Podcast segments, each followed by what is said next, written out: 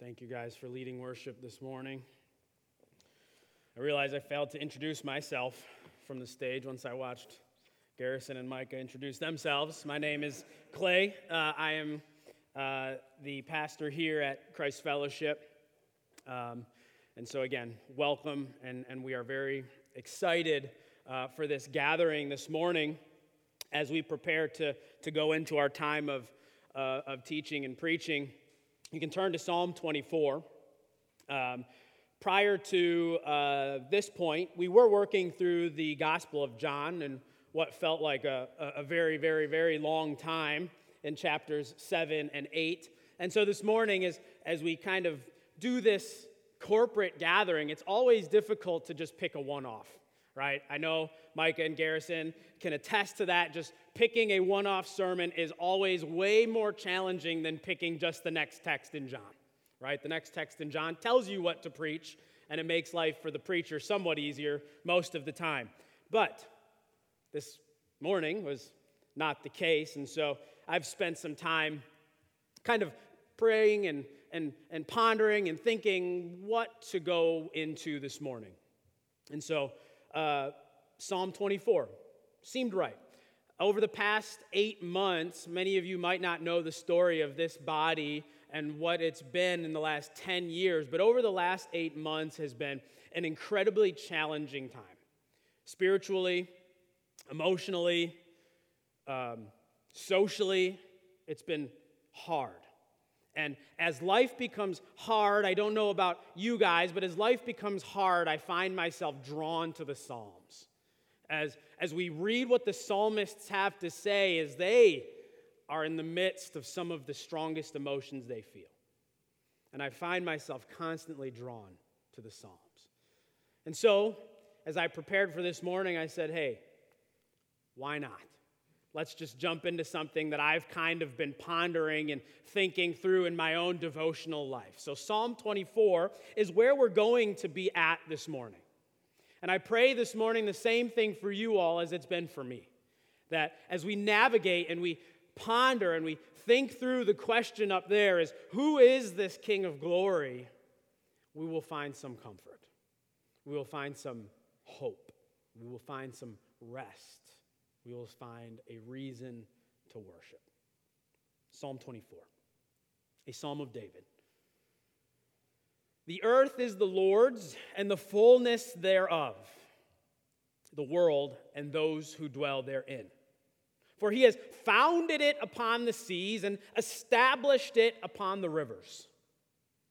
Who shall ascend the hill of the Lord? And who shall stand in his holy place?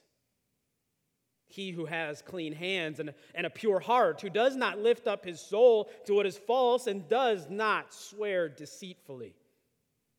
He will receive blessing from the Lord and righteousness from the God of his salvation. Such is the generation of those who seek him, who seek the face of the God of Jacob, Selah. Lift up your hands, O gates, and be lifted up, O ancient doors, that the King of glory may come in. That's good news. Who is this King of glory?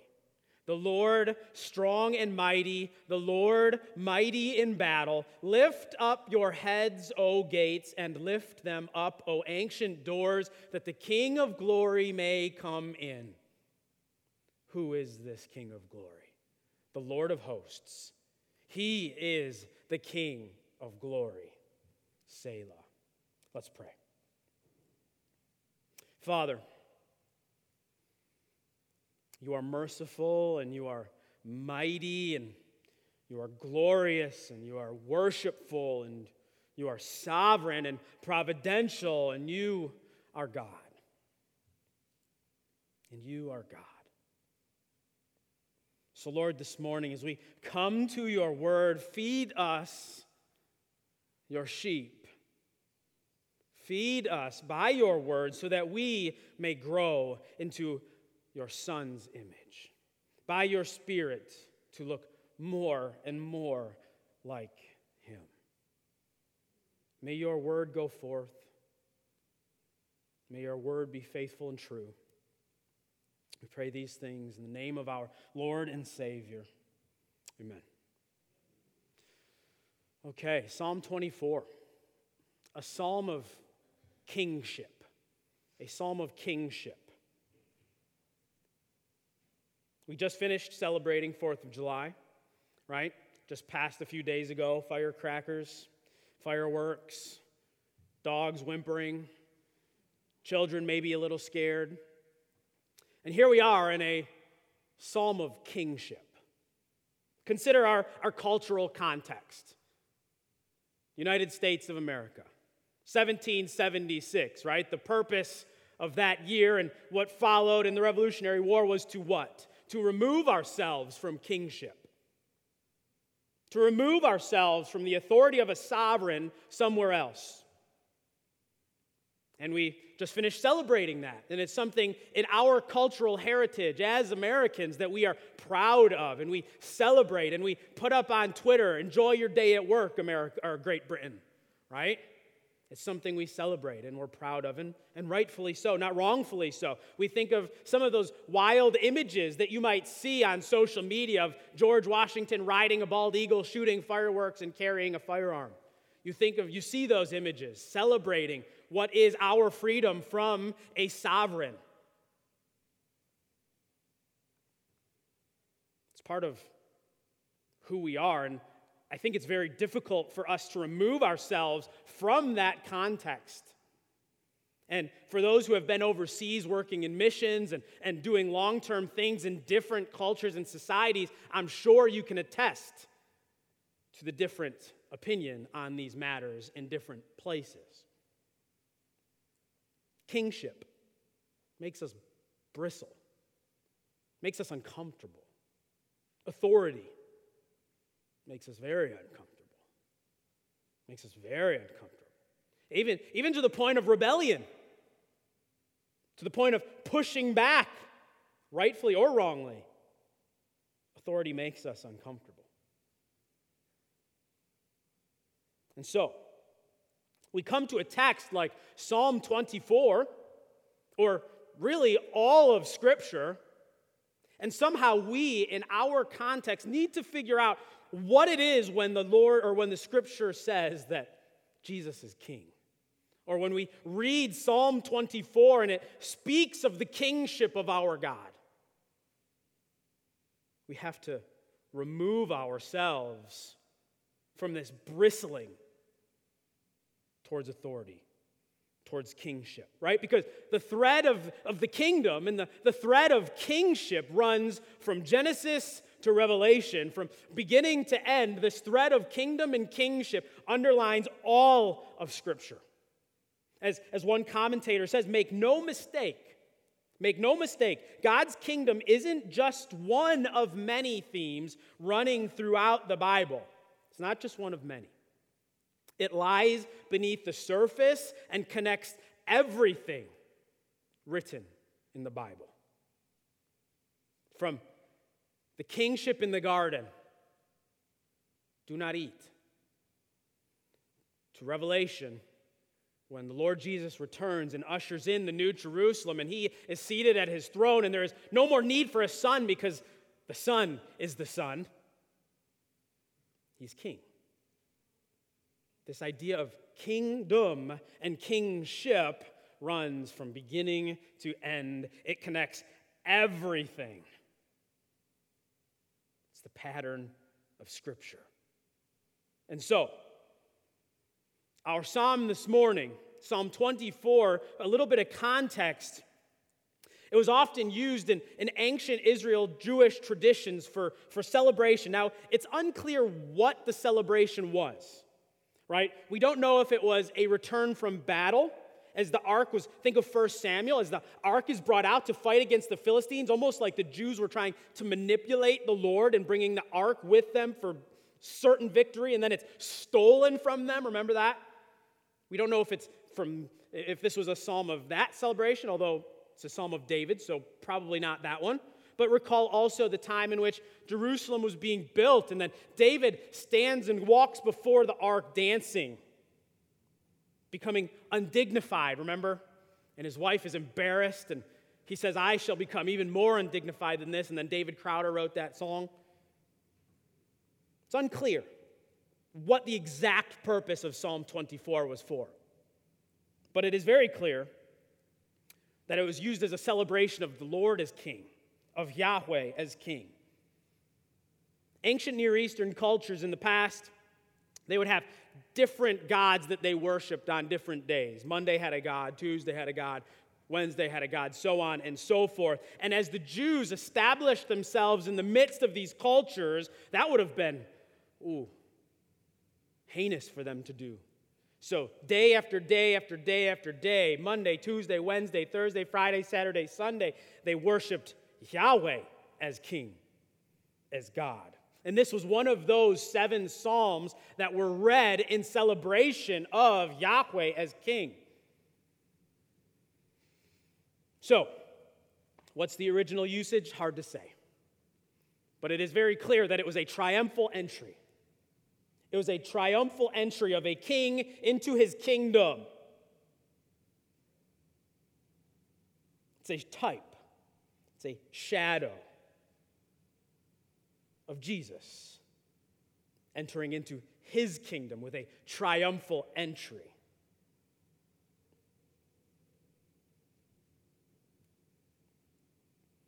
So, our summary this morning sermon summary. If you fall asleep, if you ignore me the rest of the time, here is the point Who is this King of glory? He is. The King of glory is this He is the King of creation, He is the King of salvation, He is the King of victory.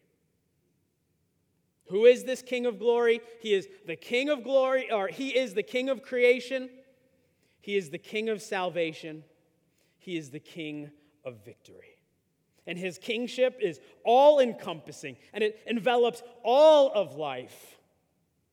As one professor once said, wisdom is living life in light of the reality that God is king. That is true wisdom. Living light in light of the fact that God is who he is, that he is king. So, point one. Point one the kingship, and therefore the authority of the Lord is intrinsically rooted in who he is as creator. The kingship and therefore the authority of the Lord is intrinsically rooted in who he is as creator. Verses 1 and 2. Look there. The earth is the Lord, Lord's, and the fullness thereof the world and those who dwell therein, for he has founded it upon the seas and established it upon, I lost my spot, and upon the rivers.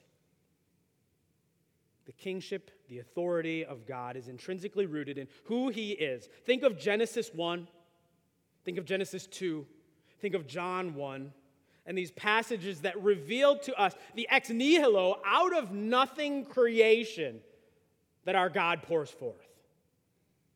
What do those things indicate to us? That once upon a time, one day, at some point in eternity past, there was, there was nothing with the out with, or nothing but the exception of the triune community. Father, Son, and Spirit communing together was all that ever existed at one point. And it is out of this triune community, out of the relationship of the Father, Son, and Spirit, out of this community pours forth, out of God's goodness and graciousness, a creation. Ex nihilo, out of nothing. He spoke into creation. He didn't gather the materials first and then build. He spoke and there was. He wasn't bound to do this creation. This wasn't something he was required to do by his own, uh, by some other power. This was something he was free to do. As Louis Berkhof says, that, that free act of God, creation, that free act of God, whereof he, according to his sovereign will and for his own glory, in the beginning brought forth the whole visible and invisible universe. without the use of pre existent material and thus gave it an existence. And that existence is distinct from his own, yet always dependent upon him. One of my favorite authors is J.R.R. Tolkien, and I am a, a, an obsessed with Lord of the Rings and, and, and Tolkien's works. And one of his lesser known writings, the Silmarillion, is kind of like a, a precursor to what happens in The Lord of the Rings and The Hobbit, if you're familiar. And in the beginning of this precursor, Tolkien kind of makes a depiction of creation. Now, it's going to be slightly different from what we see in Genesis, but we see in Tolkien's writing a song. And it is out of this song that Tolkien's creation, his world is brought forth into existence. And it's a beautiful depiction as we think of what God does speaking. Let there be light, and there was light. Out of just a voice, out of God's nature and character and his work comes creation. Think of what Micah just read in Job. As Job's life has become an utter calamity because of God's sovereign will, allowing Satan to wreak havoc. Job's friends step in and give him advice and push back against him because of maybe some flaw of Job's.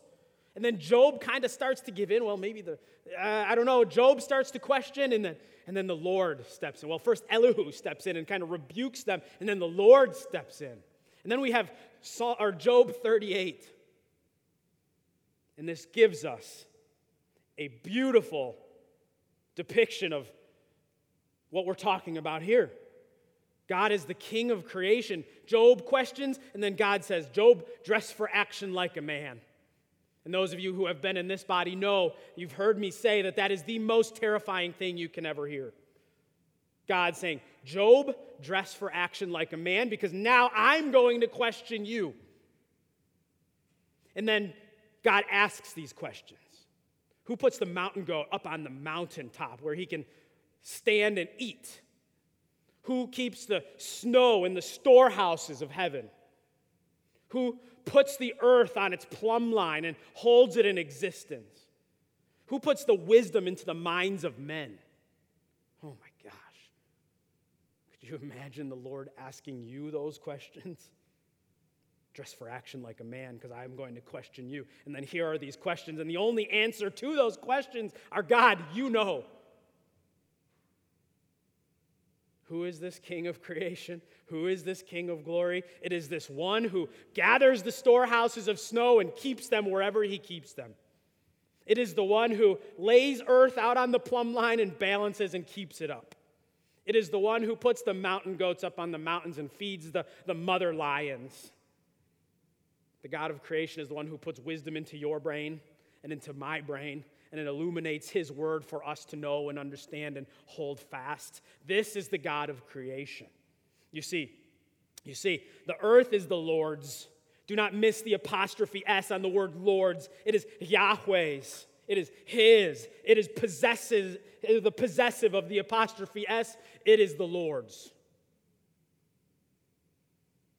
All of it. The earth is the Lord's, the fullness thereof. Everything in it. Everything is the Lord's. There is nothing from this creation that does not belong to him. The world and those who dwell therein. So, not just the mountains and the Ohio River and, and the roads and the grass, but us who dwell therein. We are the Lord's. Why? Verse 2 tells us because He has founded it.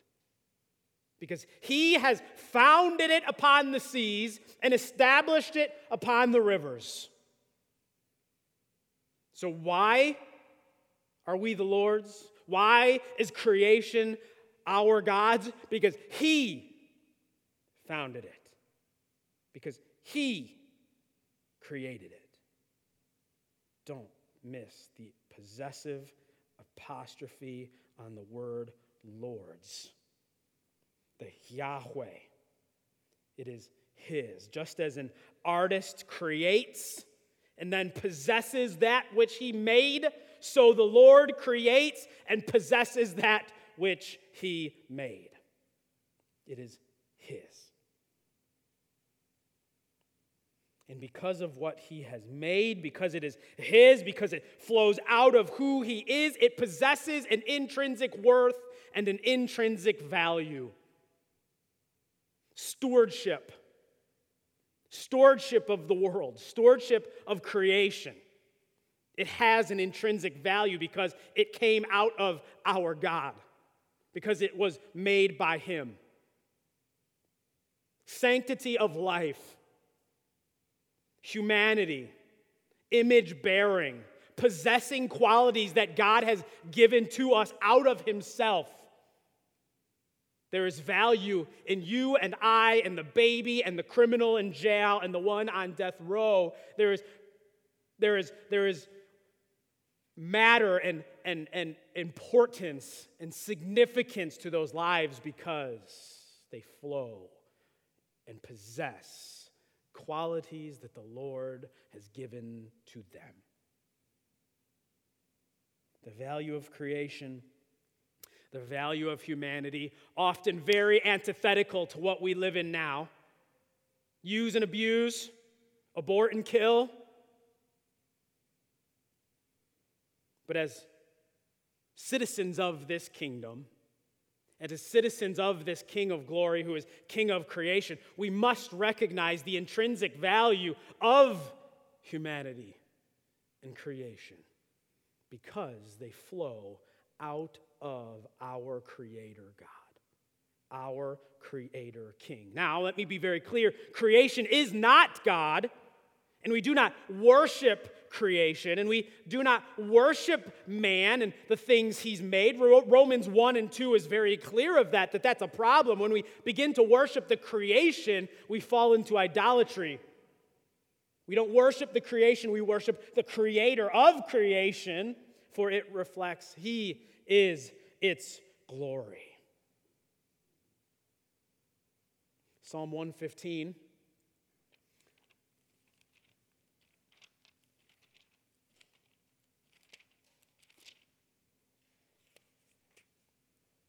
Not to us, O Lord, not to us, but to your name give glory for the sake of your steadfast love and faithfulness.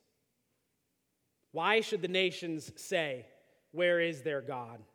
Our God is in the heavens, and he does all that he pleases. This is going to be important as our next point. Their idols are silver and gold, the work of human hands. They have mouths but do not speak, eyes but do not see. They have ears but do not hear, noses but do not smell. They have hands but do not feel, feet but do not walk, and they make a sound, they do not make a sound in their throat. Those who make them become like them. You see the danger of worshiping the creation. So do all who trust in these false gods. O Israel, trust in the Lord. He is their help and their shield. O house of Aaron, trust in the Lord. He is their help and their shield. You who fear the Lord, trust in the Lord. He is their help and their shield. You, you see the danger of falling into worshiping the creation. However, just remember there is value. There is value and worth. But it is our God who gets the worship because of who He and leading into point two, we must see the dominion and sovereignty that the Lord possesses because of his creating act. As the king, he rules, he reigns, he gives his decree from before time began. And it is from this decree that his sovereign hand works, and it is from this sovereign hand that he providentially orchestrates every minute second of every piece of time that has ever happened and will ever happen.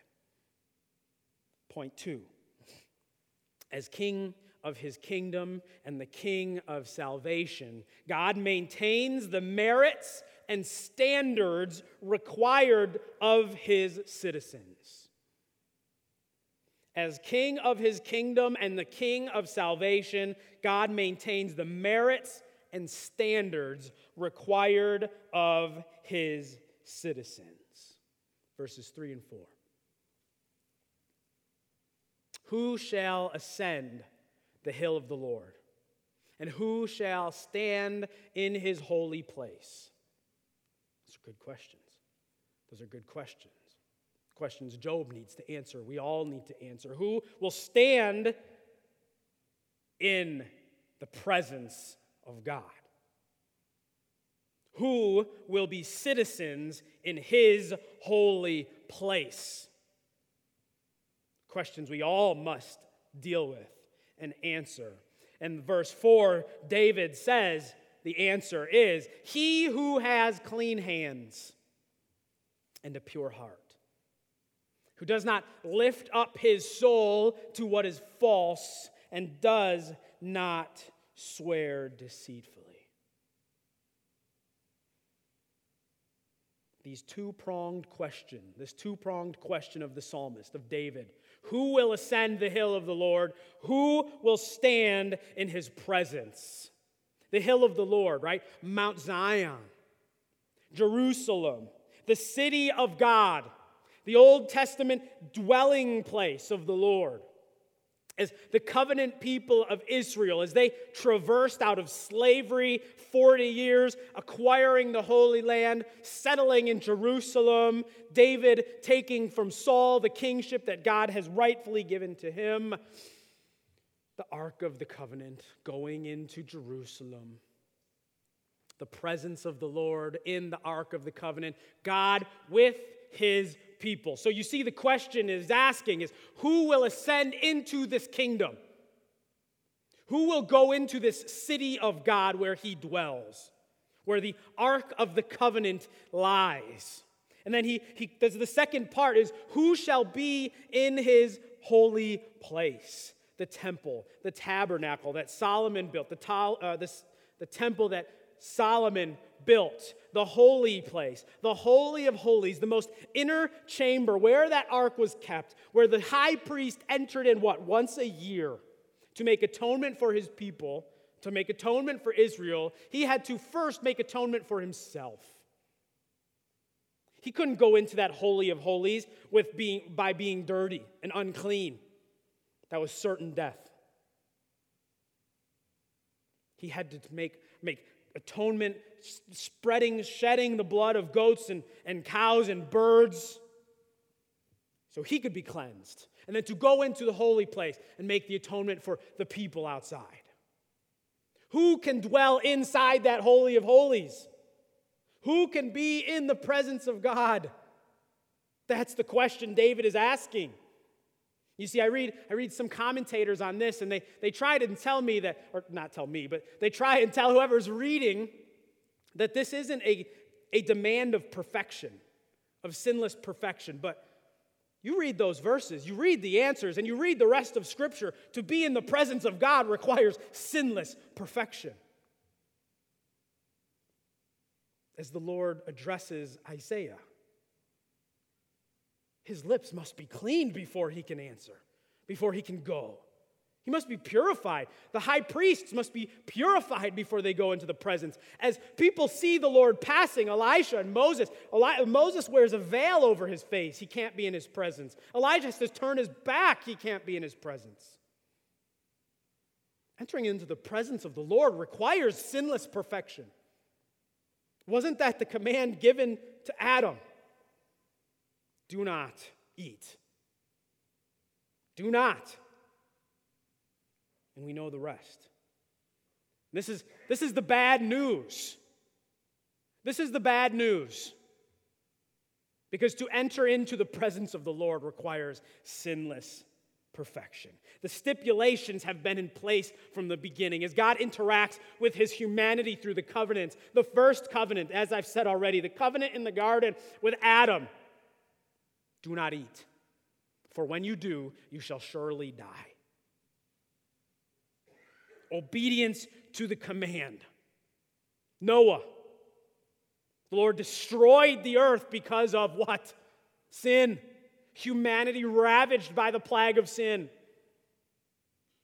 But then the Lord, in his kindness and graciousness, makes a covenant of the rainbow so that we are knowing, we know when we see the rainbow that he will no longer wipe out the face of the earth because he's got a Savior coming. Think of Abraham and the covenant that God makes with Abraham. And it is from this covenant and this lineage of Abraham, his sons, that the Messiah, the Savior, comes. Think of Moses, that covenant head who was given the covenant of works on two slabs and ten rules, given the law of Deuteronomy, Leviticus. The moral law, you see, has been written from the very beginning. It didn't just pop up when Moses did. It didn't just pop up when, as we read Hebrews 12, as, or yeah, Hebrews 12, as Moses ascended the mountain, he received those tablets. That wasn't just the start of the moral law at that point. The moral law was started in the garden when God said, Do not. And we read Romans 2, and Romans 2 tells us, right, that, that what is written on our heart, the law of the Lord is written on our heart in the form of our conscience. We know right and wrong. It's written in us.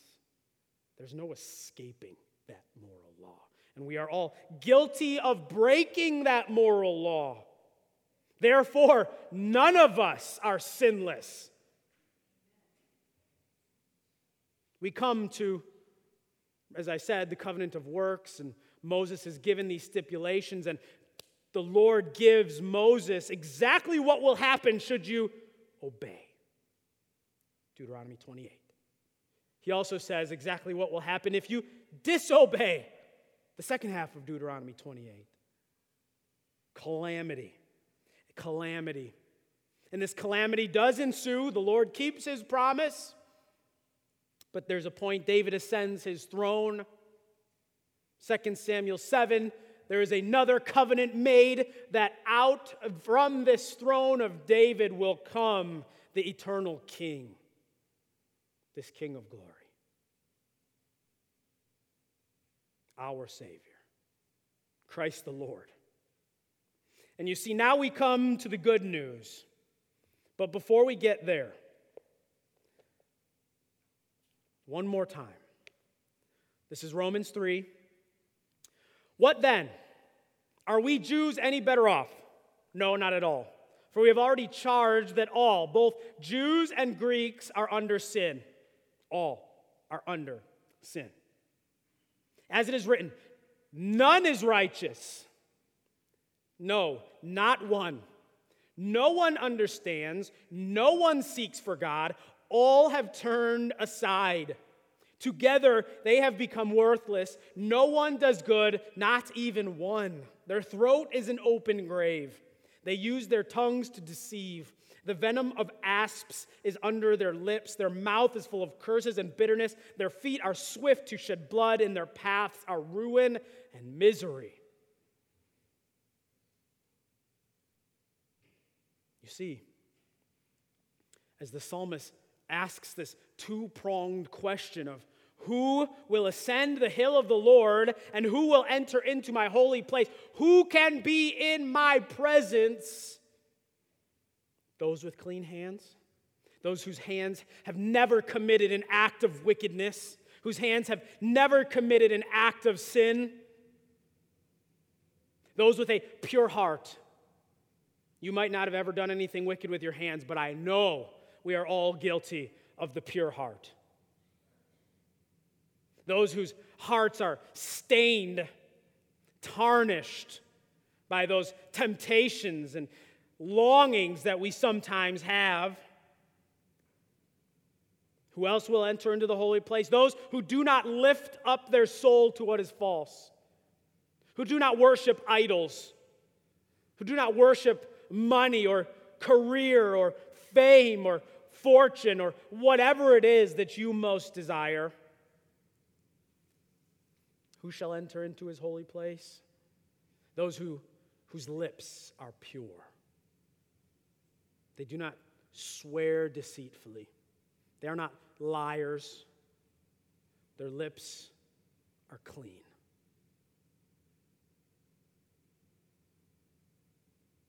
It's bad news. Because that's none of us. That's none of us.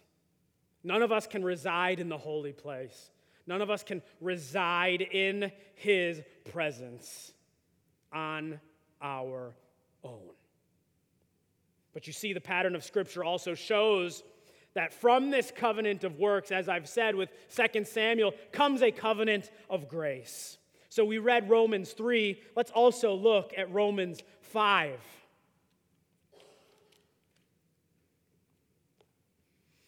Therefore, just as sin came into the world through one man and death through sin, and so death spread to all men because all sinned, you see there's no exceptions. For sin indeed was in the world before the law was given, but sin is not counted where there is no law. Yet death reigned from Adam to Moses, even over those whose sinning was not like the transgression of Adam, who was a type of the one to come. Ah, but these verses. But the free gift. You see, the, the free gift is not like the trespass. For if many died through one man's, one man's trespass, much more have the grace of God and the free gift by the grace of that one man, Jesus Christ, abounded for many. And the free gift is not like the result of that one man's sin.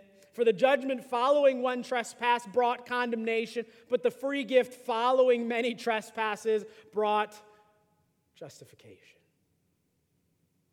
For if, because of one man's trespass, death reigned through that one man, much more will those who receive the abundance of grace and the free gift of righteousness reign in life through the one man, Jesus Christ. Therefore, one trespass led to condemnation for all men. So one act of righteousness leads to justification for all men. You see, the perfect life exchanged for the grisly, ugly sinner. What was expected of Adam, fulfilled in the second Adam in Christ, laid out for those who give themselves to him.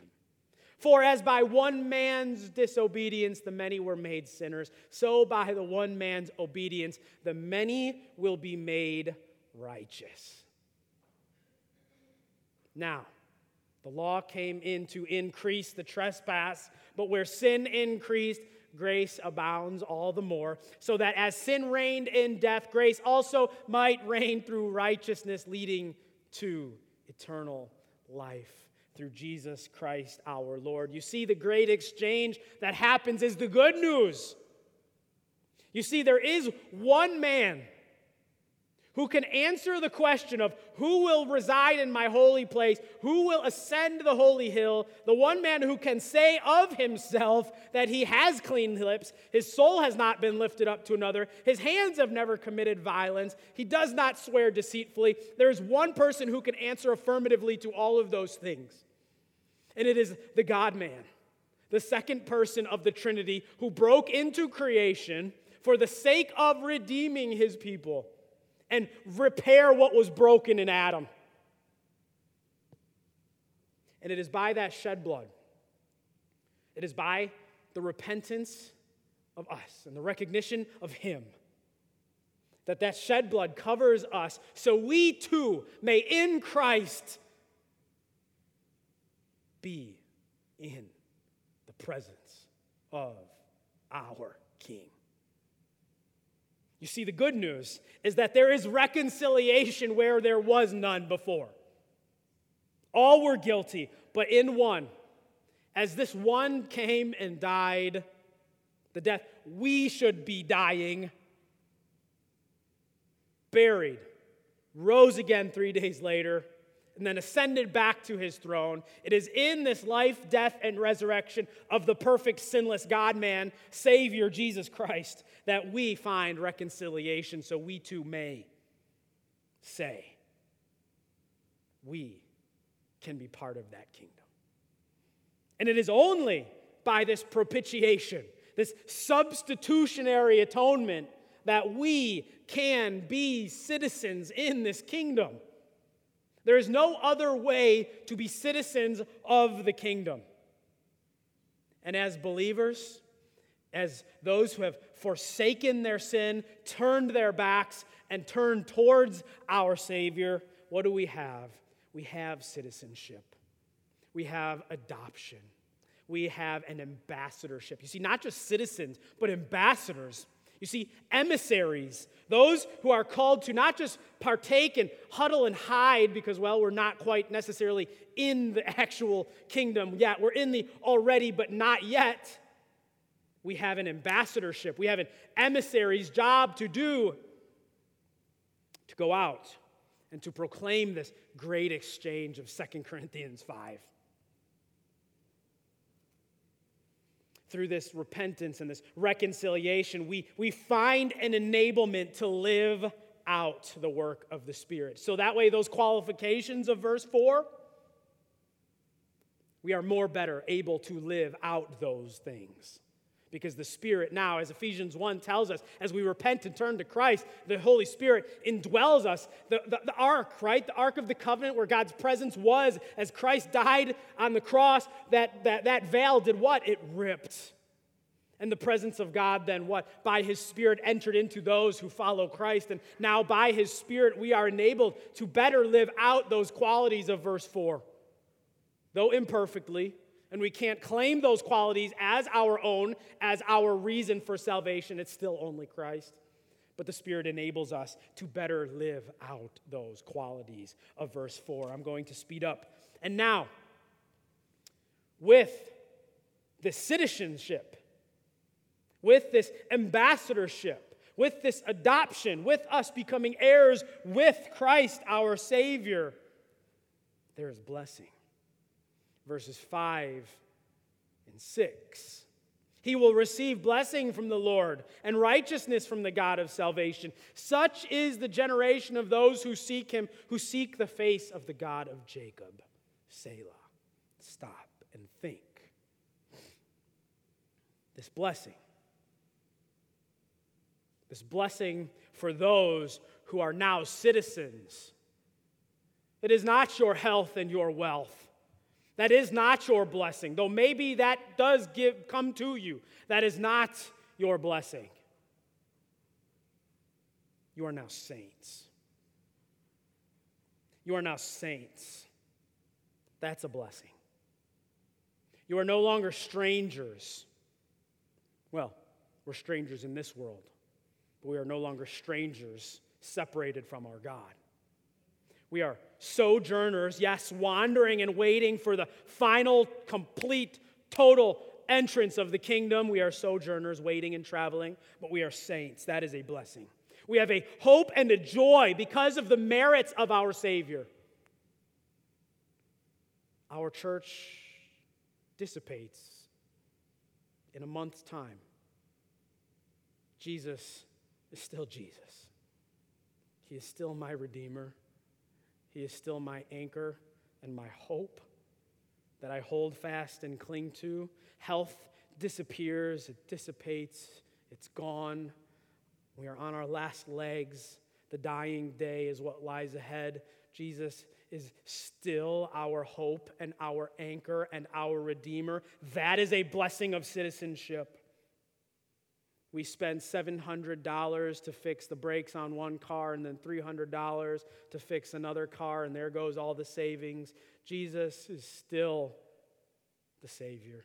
He is still the Redeemer. So you see this sovereignty, this temporal arrangement that we are living in is completely in His control as the Creator God of verses 1 and 2 even if martyrdom is what lies ahead for those who go overseas, or if martyrdom is what lies ahead in this country in the coming generations, as it was proven around the world, as it was proven in ancient Rome, as it is still proven now, Jesus is Lord. The real prize and oftentimes, I think this is what is missed most. A lot of times, as I was listening to a sermon last Sunday, we are called to focus our eyes on the kingdom. And yes, I agree, but we cannot focus our eyes on the kingdom by forsaking the one who is the king of the kingdom. It's not enough just to put our eyes on the kingdom, it's, we must put our eyes on the king. Because the real prize, the final prize, the eternal prize is in being in the presence of our Savior. That is the final prize, so that we can actually be on the hill of the Lord. We can actually be in the holy place, and we can actually be in the presence of our Savior. You see, that is the final and full prize. The kingdom is good. The kingdom is great, but our final and full prize is the King in our presence. Country music is not the best place to get your theology. I love country music deeply. There's a Brad Paisley song, Dolly Parton song, When I Get Where I'm Going. And here's what, what is written in that. But when I get where I'm going, and this, see, this is the problem with country music. This is like the fourth verse in the song, but it's the most important one. When I get where I'm going, and I see my Maker's face, I'll stand forever in the light of his amazing grace. You see? That, that is the prize. When I get where I'm going, I will see my Maker's face. That is our reward. That is our reward. The only, the only, the reward only for those who are partakers of verse 6, the generation of those who seek him. You see, the generation, this term could mean the assembly, the gathering, the flock of those who seek him, who seek the face of the God of Jacob. Only, only those who are within the flock, only those who are within the assembly and just sitting in these seats does not make you part of the assembly. Only those who are in the assembly, those who have repented of their wretched sin and have turned towards the face of their Savior. Those are those who are part of the assembly and who will one day receive the final and full prize of seeing his face. That is our reward. And lastly, verse point three how can we be sure? I stood up here and spoke now for 40 minutes, 50 minutes. How can you be sure? How can we be sure? Because, as I said in my sermon summary, He is the God of creation, sovereignly controlling all of it. He is the God of salvation. Lastly, He is the King of victory. He will reign victorious. Make no mistake. Verse 7, verses 7 to 10 Lift up your heads, O gates, and be lifted up, O ancient doors. Why? Because the King of glory is coming in. Who is this King of glory? The answer the Lord, strong and mighty. The Lord mighty in battle. Lift up your heads, O gates, and lift them up, O ancient doors, that the King of glory may come in. Who is this King of glory? The Lord of hosts. He, He is the King of glory. Selah. As I said earlier, it's hard to know the exact usage of this psalm. Was it something David recorded as uh, something that was passed down as these, the, the Ark of the Covenant was brought in from victorious battle? Was it from David dancing before the ark as it was returned, as Jerusalem, as it, as it came into Jerusalem? It's hard to tell. But here we have a proclamation. As the Ark of the Covenant enters into the gates of Mount Zion, the city of God, as the presence of the Lord enters into the city. You see, that's what's happening here is the presence of the Lord is entering. He is returning. God is returning to his people. Celebration. Victory. And because the God of victory is returning, lift up your heads. Be encouraged. The Lord of the Rings, the final scenes final portions of the book. as the final battle concludes at the black gates. The ring is destroyed, victory is in hand, and Aragorn, the rightful king, returns to the throne he was yet to be seated on. He comes. He comes. He comes. And as I said before, a depiction of what was to come. Because what do we see in the Gospels?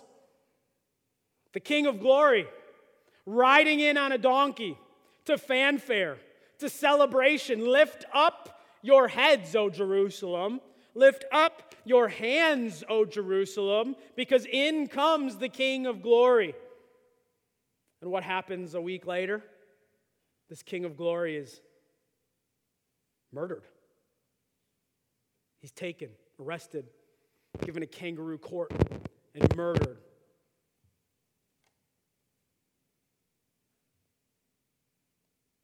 Don't miss the depiction. Don't miss the King of Glory entering into the gates of Jerusalem. Now, is these gates say that, that, that the psalmist is writing about, is it literally talking to the gates, talking to the doors? It's unsure. It's unsure. It very well could be speaking of the people within the gates, the people on the gates, the people in the doors. O people, lift up your hands, lift up your heads, because the King of glory is coming. But you see, what happens as Jesus enters in, fulfilling the Ark of the Covenant, that, that whole piece, Jesus coming in, that was the full and final glorious entrance of the King to complete his mission, which was to die. And then one day, one day, it will come. He will come. The kingdom will be ushered in fully and finally. The new Jerusalem will descend. The Lord will come and clear his kingdom. And all will bow before this king. None shall not bow, forced or unforced. You, we all will bow before this king as he fully and finally comes because he is the king. He's already fulfilled many of the promises of the Old Testament he said he would. And there is one we are awaiting, and it is this final and full return. For the sake of time, I will not read these now, but go home later and read Colossians 1 15 to 22. Go home and read Philippians 2 1 to 11. Go home and read Ephesians 2 11 to 22. Go home and read Isaiah 53 because those promises of Isaiah 53 have come to pass and the king has been raised for worship and honor. So, this morning, lastly, as I've said, if you are part of this kingdom, if you have repented of your sins and turned towards the Savior, lift up your heads. Lift up your heads. Because He is the King of glory, the Lord of hosts, strong and mighty. He is ours. If you haven't, if you don't know this King of glory, if you haven't turned from your sins and seen the face of this Savior, then lift up your heads. Because, like Moses with the golden serpent that was lifted up in the desert as they were bitten by the snakes and were dying, they had to look up and see the golden snake up on the, on the cross to be saved from their sudden, certain death. So it is with Christ. Look up and see your Savior on the cross. Because that is your King of glory. He is your King of glory. He is your only hope as the King of salvation. Lift up your heads. Let's pray. Father, you are merciful and mighty. You are the Lord of hosts, strong in battle. You are the God of our salvation, the King of our creation, and you are the King of certain victory. And so let us rest, Lord, in who you are. We pray these things in the mighty name of our Savior, King Jesus. Amen.